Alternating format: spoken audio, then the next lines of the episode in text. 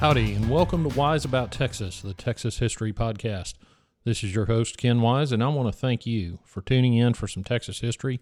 I want to begin today by thanking everyone for the universally positive feedback on the 50th episode of Wise About Texas and the origins of the Texas Rangers. That episode made the point that though there's a lot of discussion around when the official Texas Rangers started, the ranging function was critical to pre Republic and early Republic Texas. So it really didn't matter when the official Texas Rangers got their start, although it is very fun to discuss. Uh, it just matters that the phenomenon of the Ranger began in the earliest settlement periods of Texas, and of course continues to today with uh, some evolution of course, in the way they do their business. And I'm looking forward to some great episodes. I've got some great suggestions coming in from that last episode. And uh, we're going to talk a lot about the individuals who served in the Rangers. And we're going to talk a lot about great uh, episodes in Ranger history. So thank you very much for so many of you listening to that. And uh, we got a lot of new listeners from that episode. Well, we're in the high holy days of Texas history between the fall of the Alamo and the Battle of San Jacinto, and this is a great time to talk about things related to the Revolution, and we're going to do that today. There are uh, many celebrations around the state during this time, so keep that in mind, and no matter where you are, go out and celebrate Texas independence. San Jacinto Day is coming up. We all know that's April 21st. It falls on a Saturday this year, so I've dubbed the week before San Jacinto Week, and uh, I'll be speaking on April 17th or April 18th, excuse me, April 18th at the annual dinner benefiting the San Jacinto Museum. I'm looking forward to that, um, and definitely will be with my family on April 21st at the San Jacinto Battleground for the the annual San Jacinto Day Remembrance, which is in the morning at 10 o'clock, I believe. And the um, battle reenactment will be that afternoon. There'll be a festival around those events uh, on the ground on the battleground, and it's always a great time. I've been taking my daughter out there since she was about three, and uh, that's something we always look forward to. So I hope to see you out there. If you see me out there, uh, please be sure and stop me and say hello. Well, I was looking for a topic for this episode, something to do with the revolution that maybe we don't always think about during this time, and one just fell into my lap from listener Paul Posky in College Station, Texas. Paul works for Texas A&M University, and I want to thank him for the idea for this episode. We've all heard of the fact that the Texas Army had two cannon on the field at San Jacinto, our only artillery. We've also heard of the runaway scrape where the settlers of Texas fled the advancing Mexican army from west to east. But these two events had something very important in common and it was a boat. So let's go back to the 1830s and get wise about Texas. We're going to start our discussion today with an individual named James Morgan. Morgan served as an agent in Texas for some land speculators from New York. He acquired some land from Lorenzo de Zavala, and that land today is known as Morgan's Point. He acquired that land to build a town. He took uh, also, in connection with that endeavor, he took delivery of two boats, and the intent was for those boats to not only serve in building the new community, but also to make some money for the company. One of those boats was 65 or 70 feet long and weighed about 77 tons. The boat was commissioned on November 2nd, 1835, and it was actually registered to John Austin John Austin was Stephen F. Austin's cousin, and Morgan had hired Austin up in Connecticut to acquire the ships. Uh, the ships were built in Connecticut. Morgan hired a captain for one of the boats named Luke Falvel. Falvel was an Irish immigrant. He had become a U.S. citizen on October 9th, 1835, was married to a lady named Mary Falvel, who eventually came with him to Texas. This boat uh, that we're going to talk about today was called the Flash. Now, the Flash made its way to Texas carrying both passengers and cargo. One of the things that I found out about this trip, uh, somebody wrote about it and alleges that Emily West was one of the passengers on the Flash uh, that came in November of 1835. Now, the Uh, Emily West, you'll remember from other episodes, is referred to in history as the Yellow Rose of Texas. And what we know for sure about Emily is that she was an indentured servant. She was not a slave, despite many accounts that refer to her as such. She was an indentured servant and uh, of James Morgan. She did come from New Haven, Connecticut, just like the the Flash, uh, to Morgan's Point or New Washington, as the town was going to be called. So uh, she very well could have been on the Flash uh, because she was going to be working for Morgan, but um, her passport that she obtained later after the Battle of San Jacinto indicated that she had come to Houston, or excuse me, come to Texas in September 1835, and this voyage of the Flash to Texas after its commissioning was in November 1835. So we certainly can't be sure, uh, but maybe she did come, uh, which would have been the first significant cargo for Texas history that the Flash had brought. Well, the Flash stopped to pick up uh, James Morgan in New Orleans. Um, history records that Morgan met the boat in what was then called La Balize and is now called Pilot Town. Now, this is a very interesting part of uh, the New Orleans area uh, many, many miles down the Mississippi from New Orleans toward the mouth is where the uh, river pilots would live and work. And there's an area that was started back in this time called La Balize, uh, which became Pilot Town. Now, after Hurricane Katrina, Pilot Town was largely destroyed, but the, it has a, a great history of its own. And that's where James Morgan was in 1835. He got on board the Flash, and uh, they arrived at uh, New or the the point that would become New Washington. Morgan sent the Flash back to New Orleans with, as you might expect, uh, cotton as well as some other things from Texas. There's a manifest for January 23rd, 1836, that's preserved from the New Orleans port records that indicates that the ship carried, uh, quote, three jackasses. Now, we presume those were the four legged kind, uh, but it does not specify.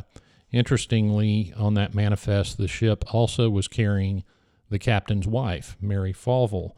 So Mary had come to Texas and then uh, quickly returned in January 1836 to New Orleans. She was uh, listed as traveling with three trunks and three hat boxes, so it appears as if she was moving back to New Orleans at this time. Well, that wouldn't be surprising because if you recall, the time period, January 1836, we had already seized Bexar the previous December. Uh, Santa Anna was uh, gathering the army to come into Texas, and uh, the government meetings were starting in earnest in Washington on the Brazos. And so war was definitely on the horizon, so it wouldn't be surprising if Captain Falvel had sent his wife Mary um, back home to New Orleans because certainly his level of activity and the and the Flash's level of, of activity would be about to increase. Well, the Flash made another run to New Orleans and arrived. Uh, this is a different trip, arriving March seventh, eighteen thirty-seven. And looking at that manifest, it was carrying hides, it was carrying cotton. You know, in regular commerce, it also had a few passengers aboard. By this time, though, uh, Luke Falvel was not merely a ship captain he was a captain in the Texas Navy. And on March 2nd, 1836, he had been commissioned as a captain in the Texas Navy. That's reflected on some documents I found in the state archives. Uh, later in Falvel's life, uh, some affidavits filed reflecting that, that as his commission date. Um, the Flash had another commission of sorts. Uh, an 18 pound cannon had been mounted on her deck. Now, you'll remember from the last episode about the Texas Rangers, I mentioned a law that Stephen F. Austin wanted to use to try to solve the Indian problem he perceived in Texas. And the law said that it was illegal for the U.S. Uh, to assist a nation that was at war with an ally of the U.S. And Austin wanted to use uh, that law against the Indians. Um, with Mexico being an ally, but uh, was unsuccessful in doing that. Well, that law came into play again because the Flash and other ships were used as privateers to remember the Flash was privately owned, used as privateers to harass Mexican shipping. But that that was a very controversial situation at the time in the U.S. If you'll remember back to episode one of this podcast, when we were talking about our old friend Judge Benjamin Cromwell Franklin, we talked about a case he adjudicated involving the capture of a U.S. ship called the Pocket by the Texian schooner Independence and the controversy that that caused in the U.S. So the Flash was poised to face a similar problem when it cruised up and down the Gulf Coast with that 18 pound cannon. Well, it did return to New Orleans and uh, then headed back to Texas, and it headed back to Texas with some interesting cargo aboard. First, aboard the Flash was Mirabeau Bonaparte Lamar. Now, you recognize that name. Mirabeau Lamar ended up being the second president of the Republic of Texas and achieved some heroics as a member of the cavalry the day before the Battle of San Jacinto. In fact, he almost started the Battle of San Jacinto one day early. Uh, he had come from Georgia and then traveled from New Orleans on the Flash. The other interesting uh, bit of cargo on the Flash on this trip was a huge grocery order. And this grocery order had been placed by a certain lady that played a big role in episode five of Wise About Texas. That's the um, Capitals of Texas, part two. Her name was Angelina Eberly. You remember Angelina Eberly? She's the one that ended up firing the town cannon of Austin at the General Land Office to scare off the people that Sam Houston had sent to secret the archives out of Austin and hopefully return the capital to Houston. Um, that was called the Archives War. And if you remember the end of that episode, I uh, speculated that maybe that war is not over yet.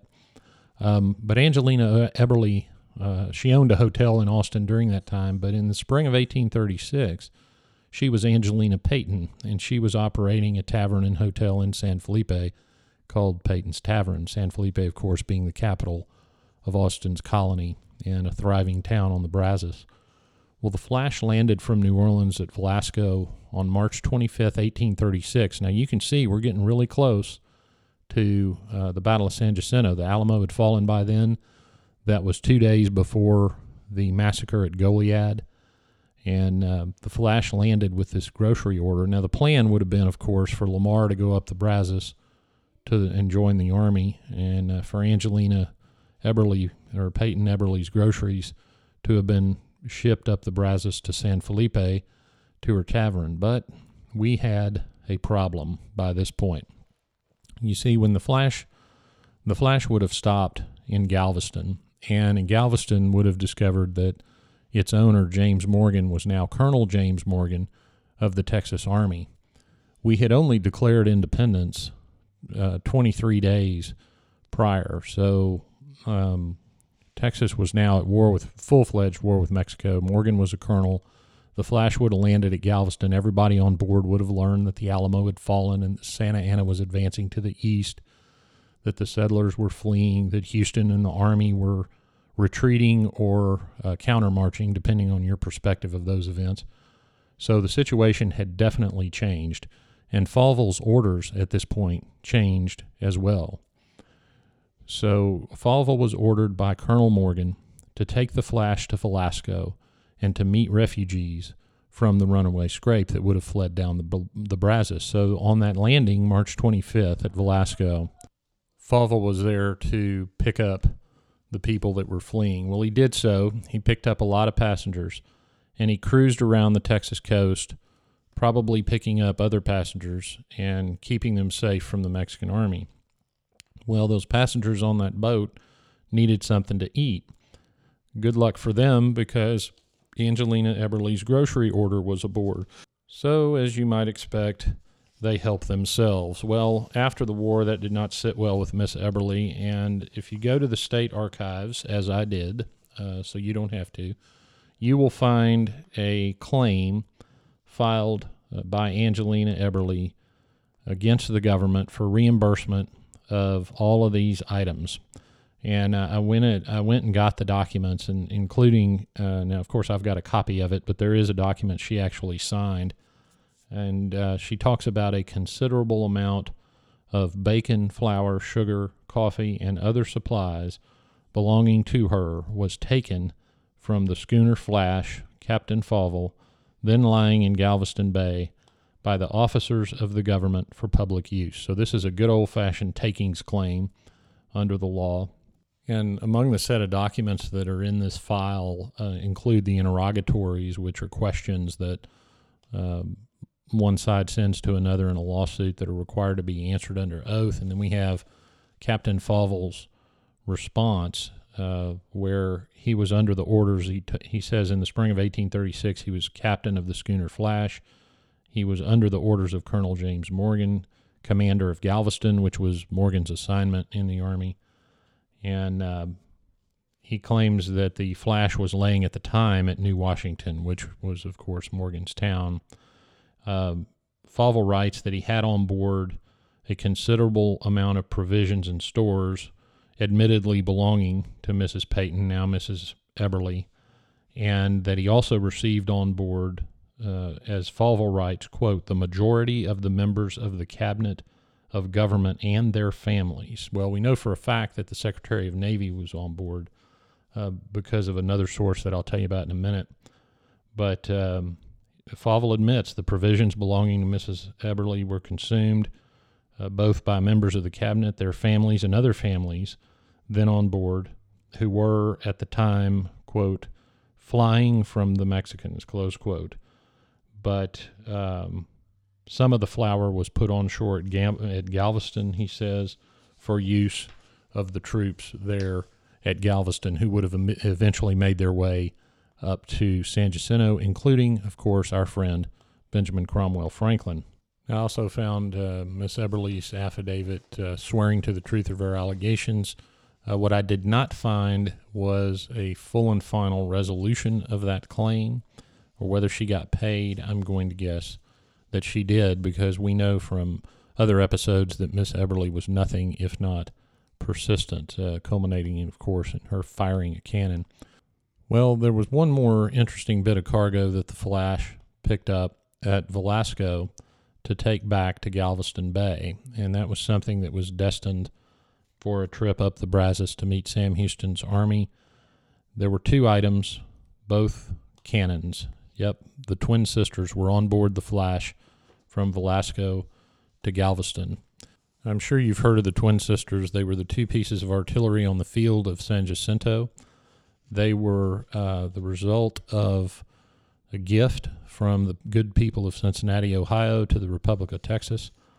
Um, there was a meeting in November 17th of 1835 uh, by a, a meeting of a committee in Cincinnati to support the efforts of the Republic of Texas, and they passed a resolution. And I want to read this. It's short because I think it's uh, a good encapsulation of the feeling around the country toward the Texas Revolution.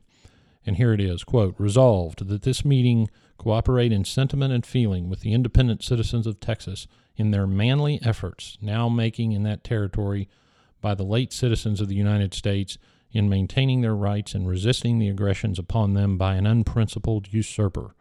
That as American citizens, we can do no less than encourage the spirit of freedom wherever or by whatever people it may be displayed, that the violation of the natural and conventional rights of our friends and brethren in Texas is regarded by this meeting with abhorrence and just indignation, and that they do commend in this instance the measures of resistance that have been resorted to, and confidently hope and believe that as sons of the United States of America, the lessons of their fathers will not be lost on their descendants.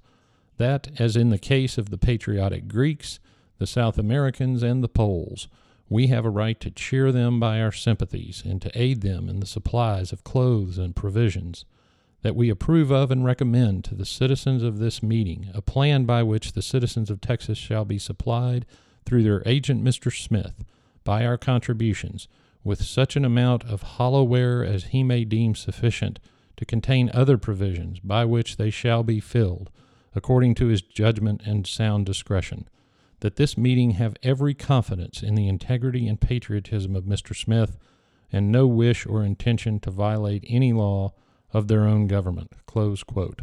So I thought that was a, a very enthusiastic endorsement of uh, the feelings of the people of Cincinnati they caused uh, two iron quote. Uh, they're quoted as two iron field pieces. Sometimes you uh, see them as brass or bronze, uh, but this says iron, and uh, they were sent from Cincinnati to Texas. Um, They were dispatched to Brazoria, again, like uh, Lamar and, and the groceries for Angelina Eberly. Uh, the thought was that they would go up the Brazos and meet the army, but of course that was uh, they were a little late. Um, General Houston had heard about it because uh, he had sent for the cannon twice, saying that they needed to be there as soon as possible, but they couldn't take them overland. And as Santa Anna advanced, and of course it was muddy, and uh, you may remember, but the spring of 1836 was very rainy, so the roads were very muddy. They couldn't get them to Sam Houston, so they decided to send them by water, and uh, they sent them down uh, on board a schooner called Pennsylvania. Um, to Velasco, and then uh, Luke Falvel and the Flash took the cannon from Velasco to Morgan's Point, and the sloop Ohio took them from Morgan's Point up Buffalo Bayou to Harrisburg. They were then uh, pulled overland from Harrisburg and ended up meeting Houston's army at Groce's Plantation on March 11th, or excuse me, April 11th. It was April 11th, 1836, after Houston had crossed the Brazos at Groce's plantation. Remember, he had uh, stopped and trained his troops on the west side of the Brazos, and then he crossed, and uh, the twin sisters met him there at the plantation, and they proceeded on to their destiny. Now, one of the great mysteries in Texas history is what happened to the twin sisters. Never fear. Uh, we will address that. That's going to have to be its own episode, though, because the search for the twin sisters continues.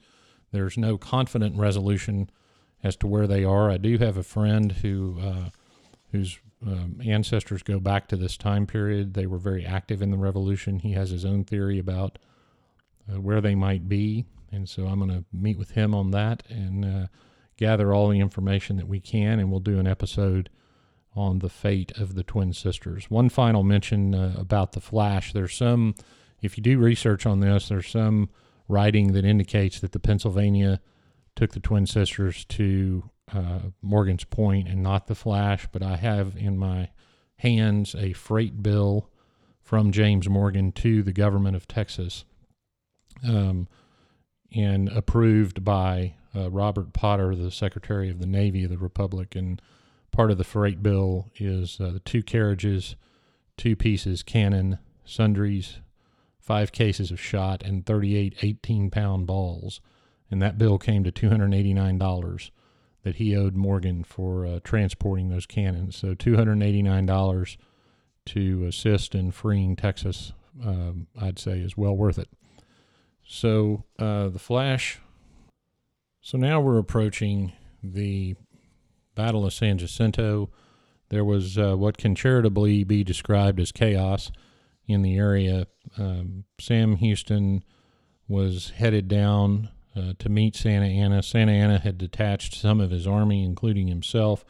They had headed to Harrisburg, and, and really what they were trying to do was capture the government. They uh, had burned Harrisburg. Zavala had had uh, Lorenzo de Zavala had abandoned his house north of San Jacinto. David Burnet, the provisional president of Texas, uh, was going to get his wife and family out. And the flash was uh, laying at New Washington as Morgan's slaves and other personnel were trying to load up all the belongings and all the things that he wanted to take uh, from his spot at New Washington. Also present there was William Fairfax Gray, who wrote a very well known diary of the revolutionary experience, and he described uh, the Secretary of the Navy and other government officials being there at New Washington, and they all tried to escape at one point, got stuck on a bar, were towed off by a, a steamship, managed to get away in time. Um, Burnet ended up down at New Washington just as Santa Anna arrived and with his wife, and you'll remember the story of Burnet getting in a rowboat and rowing away just as the Mexican dragoons arrived to capture the provisional president. And the story goes that the dragoons were not allowed to fire on the boat because of the presence of Mrs. Burnet. Uh, well, he rowed that boat out to the Flash. So Burnet ended up getting on the Flash. The Flash made it to Galveston. There were probably about 150 people aboard uh, when they arrived at Galveston.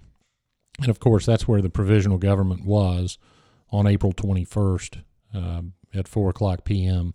when in 18 minutes uh, the Texas Army routed the Mexican Army and Texas was free. Well, after the uh, Battle of San Jacinto, as the Republic of Texas began to emerge, the Flash continued her service between Texas and New Orleans and Galveston. Uh, eventually, Captain Falvel was replaced, and he was replaced by a captain named Marstella. Well, Marstella apparently was not quite as good a captain because he soon wrecked the Flash in uh, San Luis Pass. Now, there's some discussion about how and when and where that actually happened, uh, but the Flash was lost, and I think the common conclusion is that uh, the Captain Marstella mistook San Luis Pass for the entrance to Galveston Harbor.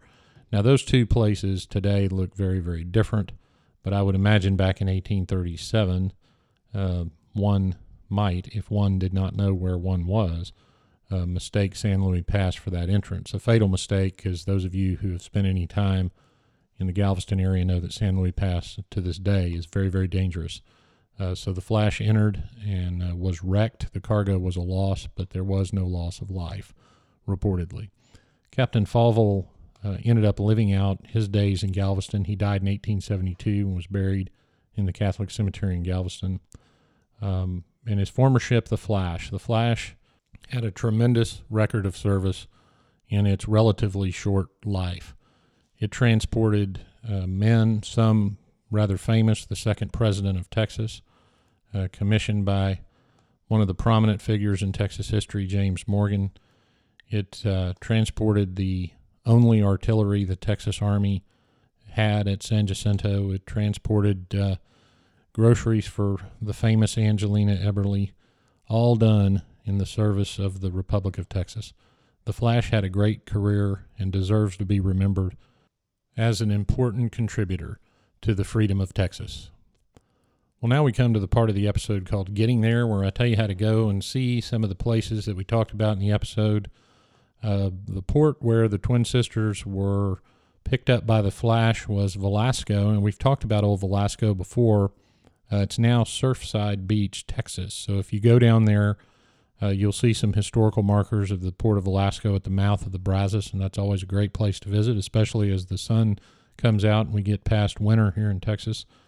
Uh, the twin sisters were taken to uh, New Washington, and uh, if you go down State Highway 146 to Barbers Cut Boulevard and go east, you'll be on Morgan's Point, and there is an old cemetery down there. Um, there is uh, there are some historical markers down there, and that is the area where New Washington was to be built, where James Morgan had purchased land for his New York investors, and where the Flash spent much of her time. Of course, now it's uh, very busily part of the shipping traffic in and around the Galveston Bay area. Um, Burnet, after he rowed his boat to the Flash and made it to Galveston, had set up shop on the east side of Galveston, Texas at a place called Fort Point. And if you look at the map, a map that has Fort Point on it, uh, you're not going to be able to get to the exact site of Fort Point because it's on a Coast Guard base. And I've already tried to do that. I pulled up to the guard shack, told them uh, what was there. Of course, the guard didn't know about that site, but that was not something that the uh, Coast Guard was willing to let me just drive around the base and find. So uh, I'll do a little more work on that. Maybe we can uh, maybe I can get down there sometime and uh, take some pictures. So you're not going to be able to get super close to it. What you can do is go down uh, Seawall Boulevard to the east end of the island where old Fort San Jacinto, a later day fort, was uh, existed. There's some historical markers there. You can see the area where Fort Point was from that spot, and you'll be close enough at that point. Also, the ferry landing in Galveston is just to the west of Fort Point, so you'll be in the same area that all those refugees were in 1836. Uh, Luke Falvel is is uh, buried in the Catholic Cemetery in Galveston, so you can go down there and, and see the captain's grave. And of course, uh, we'll conclude this episode by encouraging you to visit the San Jacinto Battleground and Museum. It's always a wonderful place to go any time of year. Uh, but as this episode is being released not too distant from San Jacinto Day, make a trip to the San Jacinto Battleground or the nearest revolutionary site that you can find wherever you live, and pay tribute to the great men and women who sacrificed so much to bless us with the Texas that we know and love today. Well, that wraps it up for this episode of Wise About Texas. Thank you very much for listening. If you get a chance, leave a review on iTunes. That helps other Texas history lovers find the show. We're on Facebook at Wise About Texas and Twitter and Instagram at Wise About Texas. Please keep the feedback coming. You can email me at host at wiseabouttexas.com. Let me know the stories that you want to talk about. Let me know what you think about this podcast. And uh, Go out and do something for Texas today. And until next time, God bless Texas, and we'll see you down the road.